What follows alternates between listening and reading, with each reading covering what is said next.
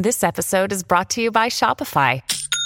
Forget the frustration of picking commerce platforms when you switch your business to Shopify, the global commerce platform that supercharges your selling wherever you sell. With Shopify, you'll harness the same intuitive features, trusted apps, and powerful analytics used by the world's leading brands. Sign up today for your $1 per month trial period at shopify.com slash tech, all lowercase. That's shopify.com slash tech. Welcome to the fifth season of the Combustion Chronicles podcast, where bold leaders combined with big ideas to make life better for all of us. I'm your host, Shawn Nason, CEO and founder of Mofi. In these episodes, we'll be exploring the power, influence, and importance of experience ecosystems. To do that, we're bringing together the most unique and influential experience experts in the world for honest conversations about not being okay with the status quo, leading with heart, and getting real about heart sets and mindsets. In case you're wondering, an experience ecosystem is the web of people, touchpoints, and interactions that combine to create all of the positive and negative experiences we have in the world. When an organization wants to improve customer experience, they're wasting their time if they're not willing to engage and humanize their entire experience ecosystem. It's time to blow up some silos and ignite an experience revolution by putting people first. On this episode, Dan Gingiss, who is an international keynote speaker and customer experience coach, believes that a remarkable customer experience is your best marketing strategy. His 20 year professional career spanned multiple disciplines, including customer experience, marketing, social media, and customer service. He has held leadership positions at McDonald's, Discover, and Humana. Dan is the host of the Experience This show and podcast and his new book, The Experience Maker How to Create Remarkable Experiences That Customers Can't Wait to Share, hits shelves September 14th. Dan, thank you for joining us on the Combustion Chronicles. Sean, thanks for having me. Very excited to talk with you today. Yeah, Dan, I know we have some commonality in our time at Humana, so it's great to have you on here with us and really dive into this conversation around experience and how it is. And you know, Dan, you are the experience maker. So, what makes you so passionate about creating experiences? Well, I started my career the first uh, 17 years or so of it as a marketer. And I was in almost every marketing channel from direct mail through email and social media and everything in between, other than television. And at some point, I realized that customer experience was so much more powerful than any individual marketing campaign. Because when we can get our customers talking about us positively, that's word of mouth marketing. That's what marketers have been chasing after for so long. And, and in my mind, it's not about creating the next viral video. If we all knew how to do that, we would certainly do it. But it's about creating consistently exceptional experiences that because consumers don't get that very often, they're actually really willing to share it. And that got me really excited. I think the other piece was, and when I first got into social media, the first thing that occurred to me was this is the first marketing channel where people can talk back to you. And I thought that was fascinating. No other marketing channel before did we really have the ability to have a conversation with people.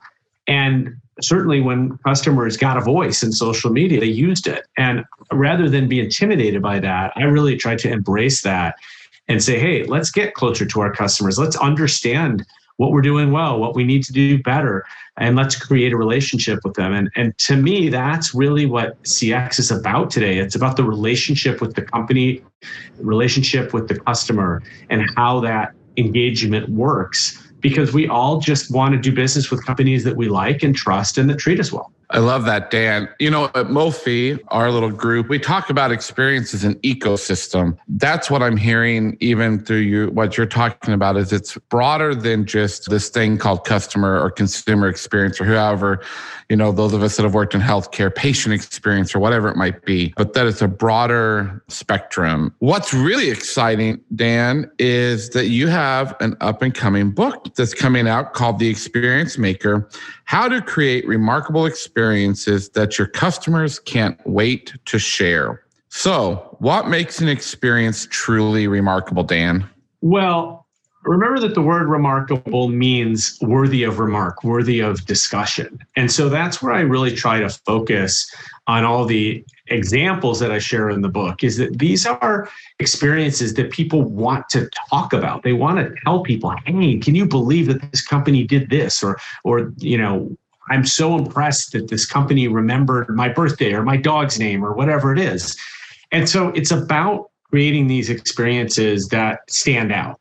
And I explain in the book a, methodology that I developed called WISER because I want you to be wiser than the competition. And WISER stands for witty, immersive, shareable, extraordinary, and responsive. And these are the five things that I think companies must do to create remarkable experiences. But the great thing is, you don't have to do all five of them. Even doing one is usually going to make your experience better than average. And what I talk a lot about in the book is that this willingness to share. We know that people share bad experiences. The research shows that consumers are more willing to share positive experiences than negative ones. It's just they don't have very many positive ones to share. But the ones that aren't shared, the ones that aren't remarkable, are what our millennial friends might call meh. Let me tell you about the perfectly average restaurant I went to last night said nobody ever, right? So yeah. unfortunately, though, that's the vast majority of the experiences that we have. They're they're average, they're meth. They maybe meet my expectations or barely meet them.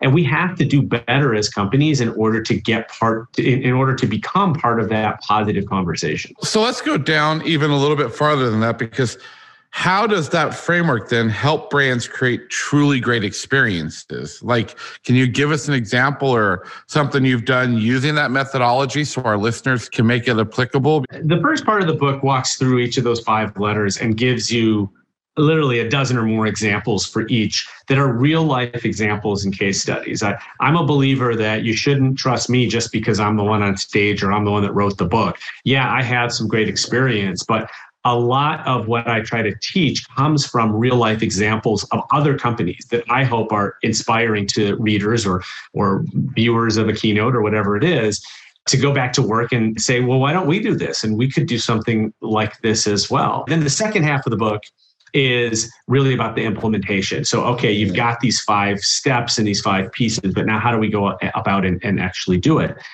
So, taking Witty as an example, when I talk about being witty, it's not about being funny or being a stand up comedian. We know that certain brands, I'm thinking Wendy's, Taco Bell, maybe Charmin, get away with being funny. And that's the humorous part of their brand. But most of us don't work for brands like that. And we probably wouldn't pull it off as well as they do. So being witty means being clever and thoughtful about the language that we use. And it starts with something like signage. Now, if you have a physical presence, maybe you're a retailer or a restaurant, you've got people walking in and out your door all day long. And the things that are the stickers that are on the door, the signs that they see when they walk in, the signs in the bathroom, these are all places where you're communicating and you have an opportunity to create an experience where one doesn't exist. One of the first examples that I give that I absolutely love is a sign that's on the side of a building in downtown Manhattan. And the sign says, We are probably the lowest priced in the city. That's all the sign says. Now, I love that because I already know, I, I don't know what this company does, but I already know that they've got a sense of humor and that they're honest. And it's probably a company I want to do business with. Turns out it's a shoe store, but it could have been pretty much anything. So I walked through all these examples of where you can be witty. We are probably not doing it today. Even things like legalese and legal disclaimers. There's an opportunity to have some fun with them when you have to, you know, nobody wants to read legal disclaimers. And frankly, nobody really wants to have to put them in our documents or in our marketing, but we do because we have to. But there's no law, unintended, that says they have to be boring. And so I walk through all of the ways in your company that you can just have some personality and be witty. And that, if, if that's all you do, you're going to stand out from the competition. Yeah, I can only imagine some of your conversations in the healthcare space. I know I had too. Using wit was probably not one of the easy things to get there. no, there's not. They don't have nearly the sense of humor that I wish they would. But uh, but, but yeah. a, that's a it's a challenging. It's very challenging. But you think about healthcare in itself, though, and maybe let's walk away from insurance for a second, and you think about providers, hospital systems, those folks that are in charge of, as you say, patient experience.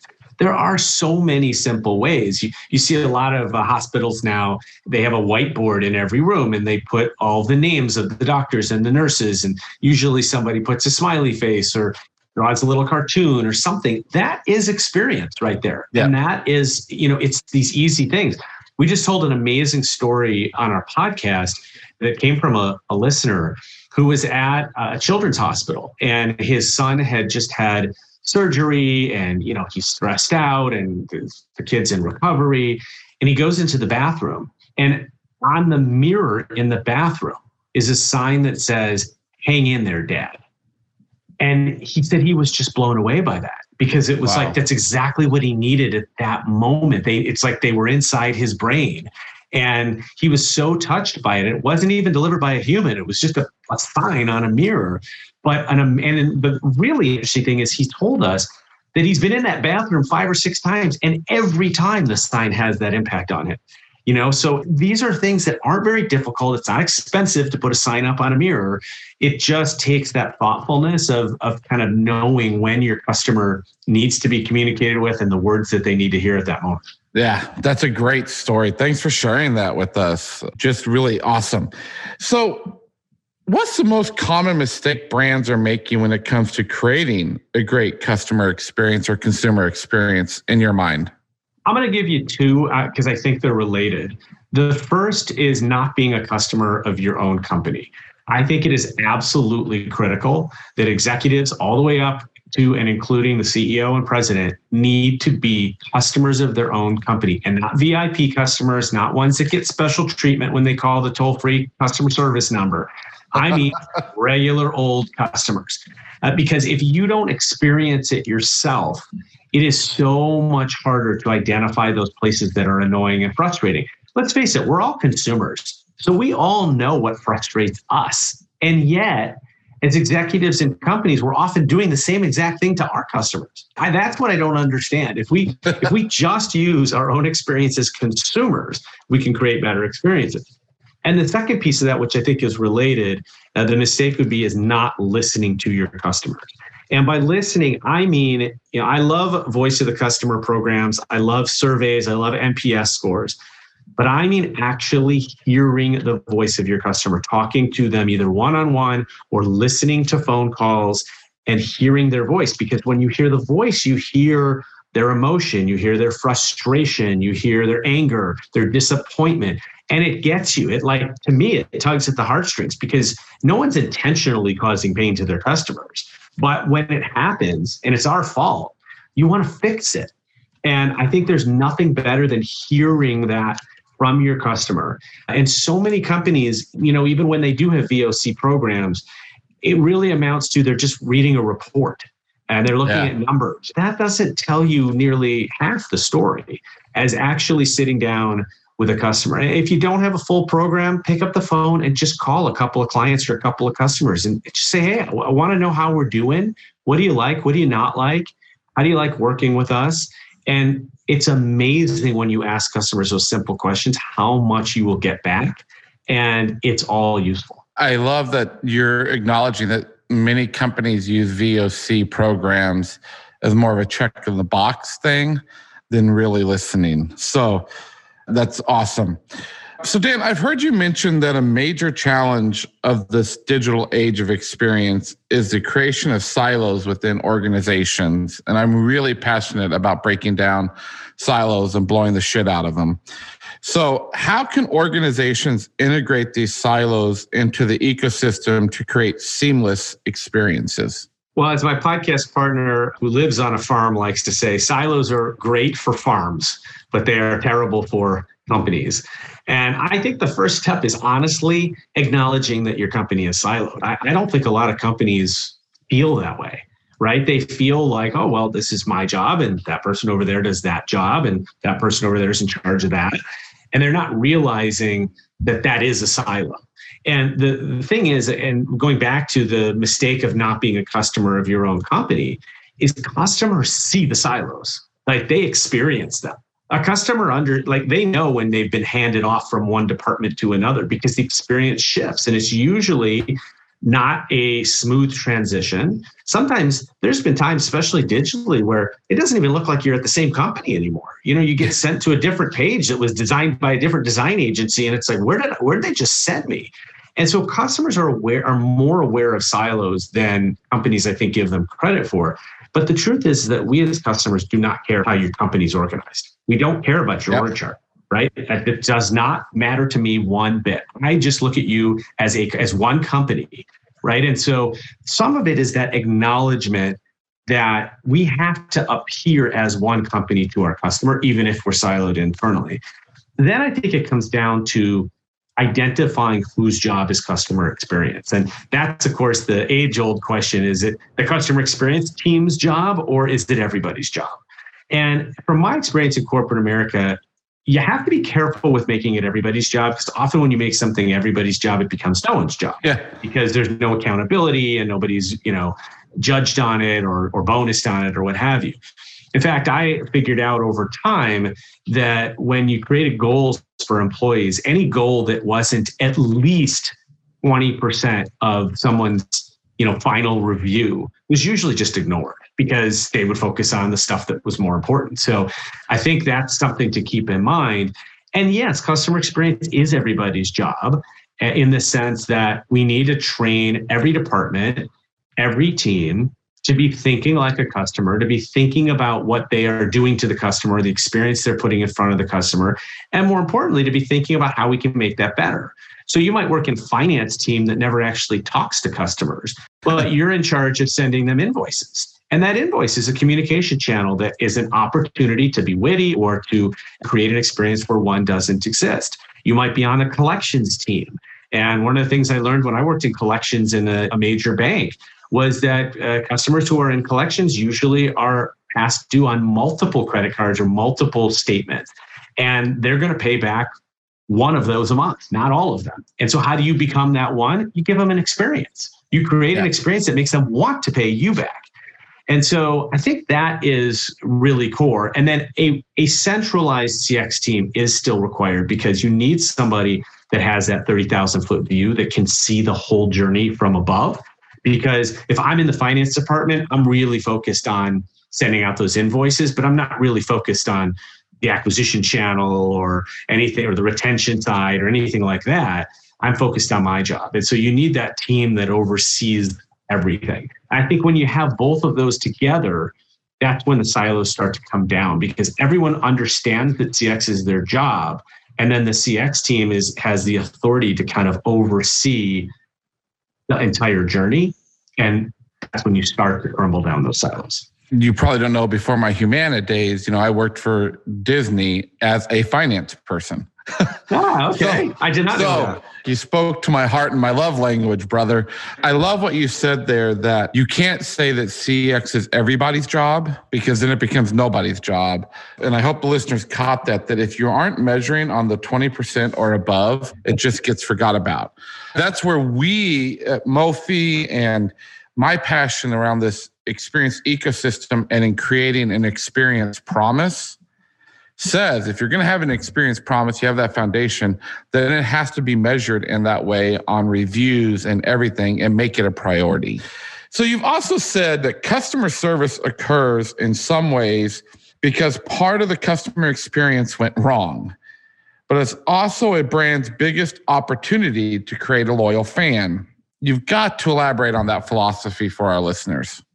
Sure. Well, if you think of customer service, certainly pre social media, the only reason anyone ever called customer service was because they had a problem. When I speak to customer service teams, and I always make the joke like, when's the last time you picked up the phone and somebody on the other line said, Hi, I'm just calling to tell you how great of a job you're doing, right? And everybody laughs because that's never yeah. happened.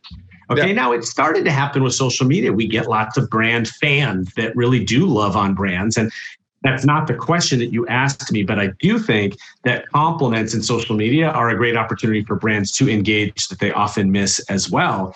But the question you asked was about customer service. And yeah, customer service is usually happening because somewhere the customer experience broke. Either didn't meet the customer's expectations, or it actually malfunctioned, or in some way the customer was a victim of a poor policy decision, whatever it is.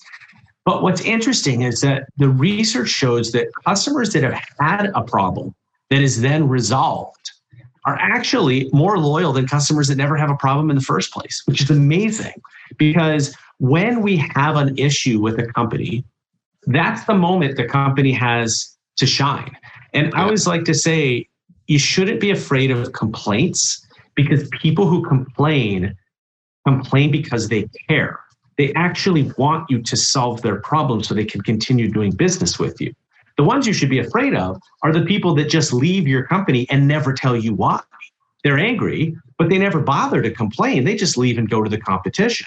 So when people do complain, that is an opportunity for a company to show that they're empathetic, to show that they're understanding, to be willing to admit mistakes and to fix the problem, not just for that one customer, but also, and this is another part where silos need to break down, to go back to the root cause in the organization and make sure that that's fixed, which is not going to be by a customer service team. It's going to be by a programming team or a research and development team or what product team, whatever it is.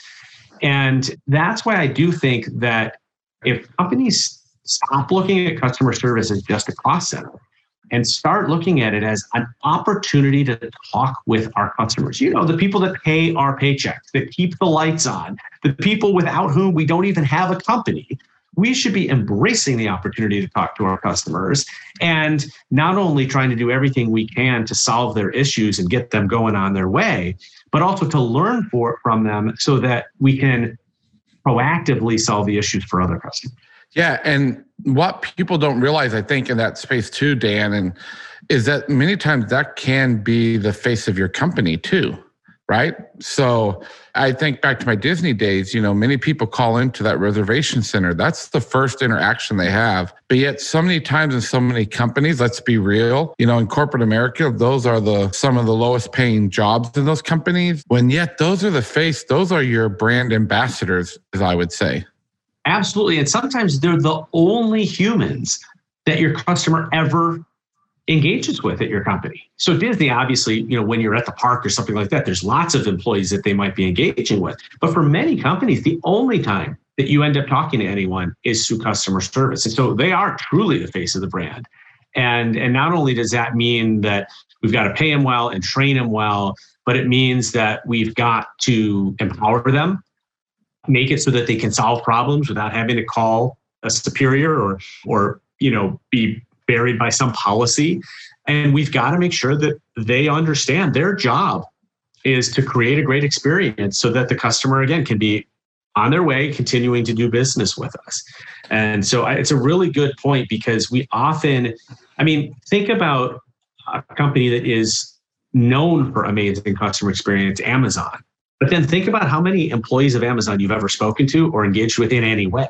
It's not many, maybe none. And yet, if you do call Amazon's customer service, which I've done, they are wonderful and they solve your problem faster than any contact center I've ever called into. You know, Dan, obviously 2020 was a really difficult year for a lot of brands and a lot of companies. Really? What what happened in 2020? Uh, I you know, this little thing called COVID, I don't know, man. But what we saw the is through the events of 2020, we saw brand purpose moved to the forefront with you know consumers expecting brands to speak out on social issues. Do you think this trend is going to continue? Yes, although I wouldn't necessarily attribute it to COVID. I actually think I would attribute it more to the Black Lives Matter movement and some of the other social issues that were going on in the United States and abroad.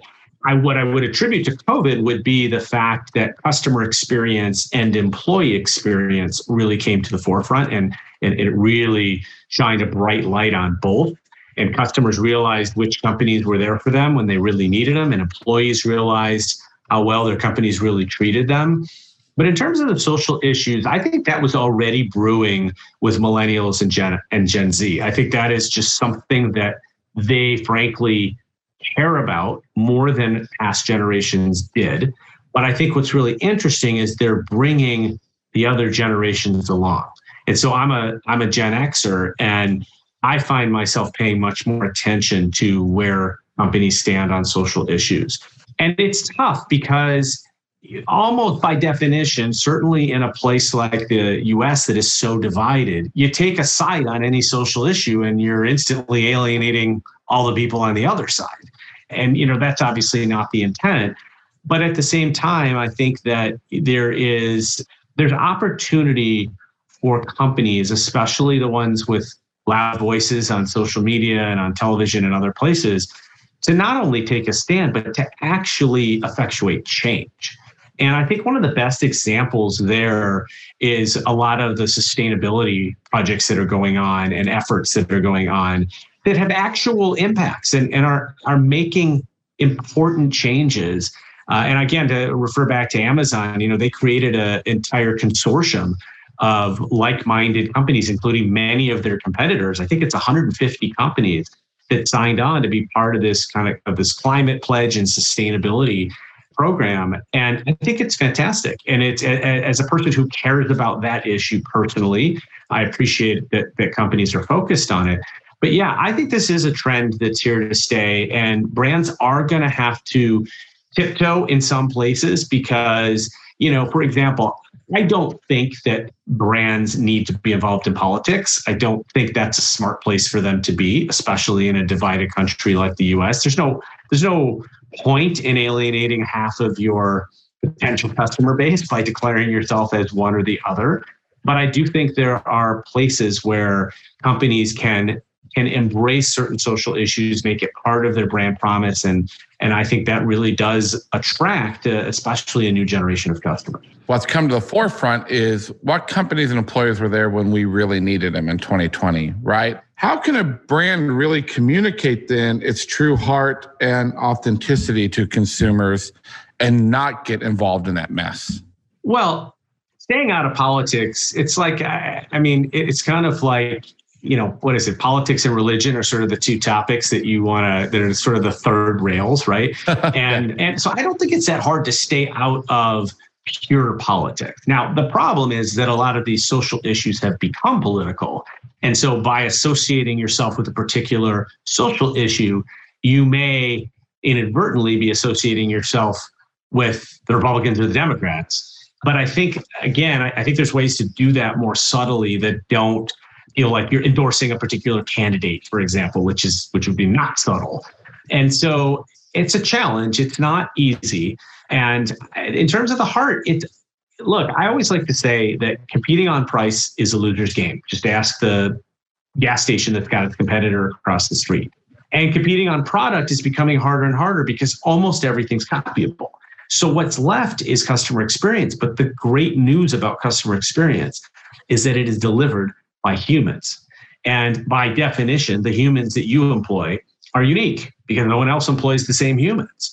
And so that to me is how you get to the heart is you really leverage the human element of your brand and you try to create human uh, connections with your customers. If we go back to my answer on why I kind of fell in love with social media being the first channel that people can talk back, it's because you can engage with them and learn about them and learn what they care about. And then when you find those synergies, it becomes a lot easier in those social issues or whatever it is to do that because you already know that your customers are there with you and, and are on your side on that. So I think the heart of it comes from realizing that so much of customer experience is the human element. And that got exacerbated during COVID because what were we missing for so long? Human experiences, right? Human connection with people. We were stuck with the same people in our house for however long. All we wanted was human connection, right? And so the companies that offered that did really well and really created fans for life. I think the other thing that to me that stuck out during COVID was companies either got it or didn't get it very quickly. And I go back to the very beginning, if you remember, much like when the privacy policies changed in Europe and we got a thousand emails from like every company that ever had our email telling us that they had a new privacy policy.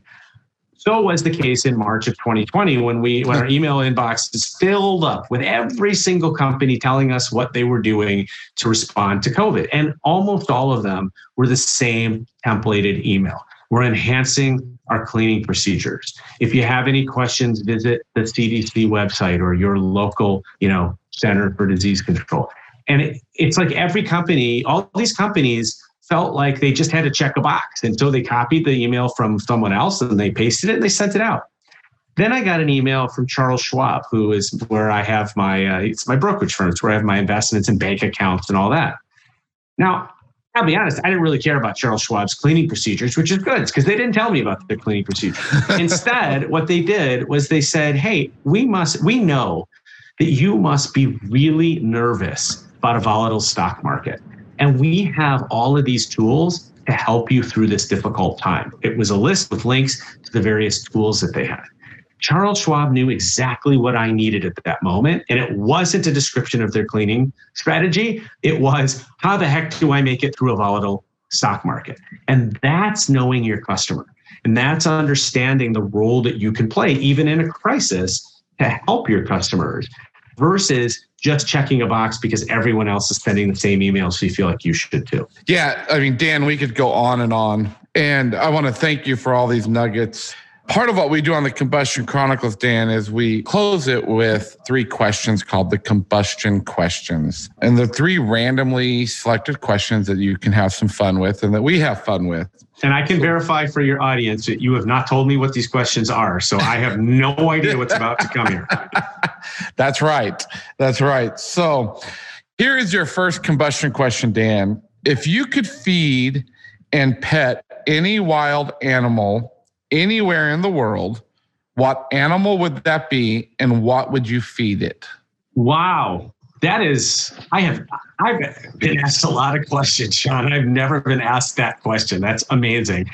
I'm going to go with a koala bear. Uh, the reason being because I have been fortunate enough to travel to about three dozen different countries, but I have never been to Australia and I have wanted to go since I was a teenager. So, any Australians listening, hey, if you can find a conference for me to speak at out there, I'd really like to get out there and feed a koala bear. And I'm not entirely sure what koala bears eat. I, I think they, uh, think they're vegetarians. Yeah. But I, so the only reason I can tell you this is eucalyptus.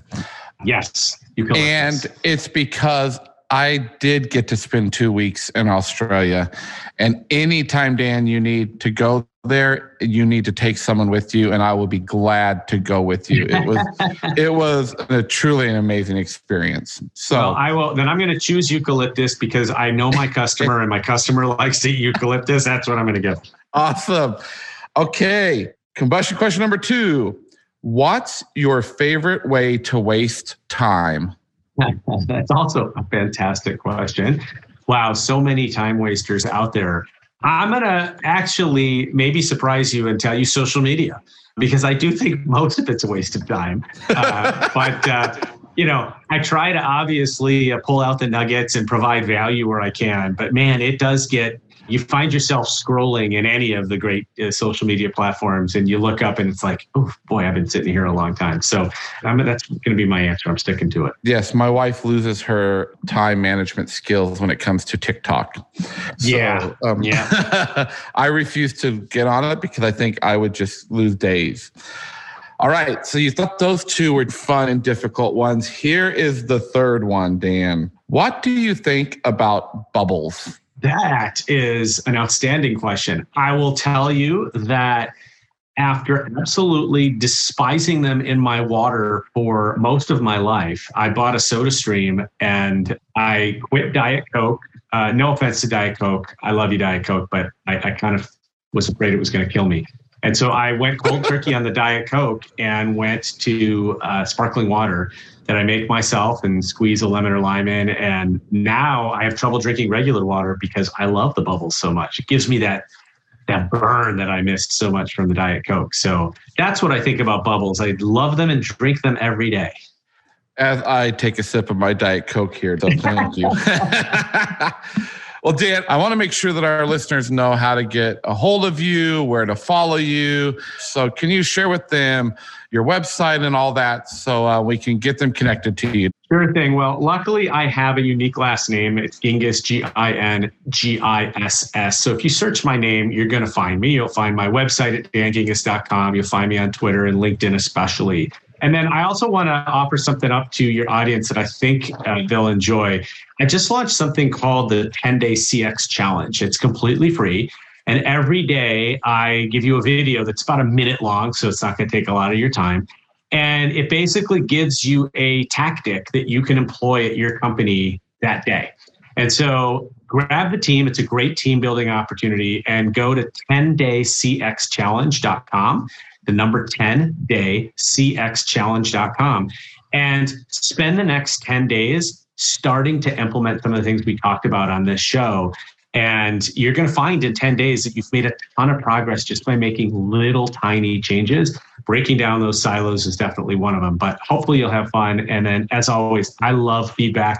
I got to practice what I preach. So when you take the challenge, let me know what you think of it. And uh, who knows, maybe I'll adjust a future version based on the feedback. Again, Dan, thanks.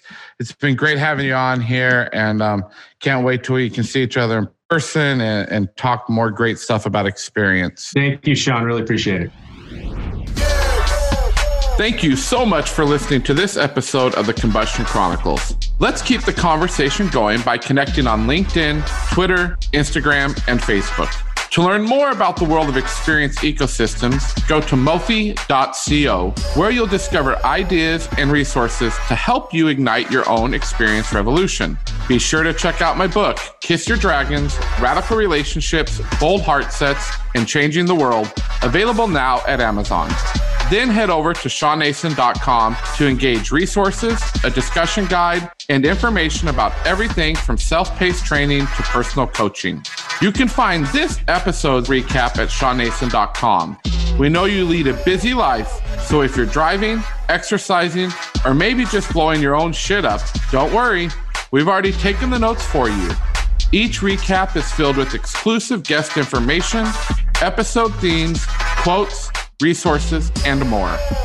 And remember, please subscribe, rate, and review. As always, stay safe and be well.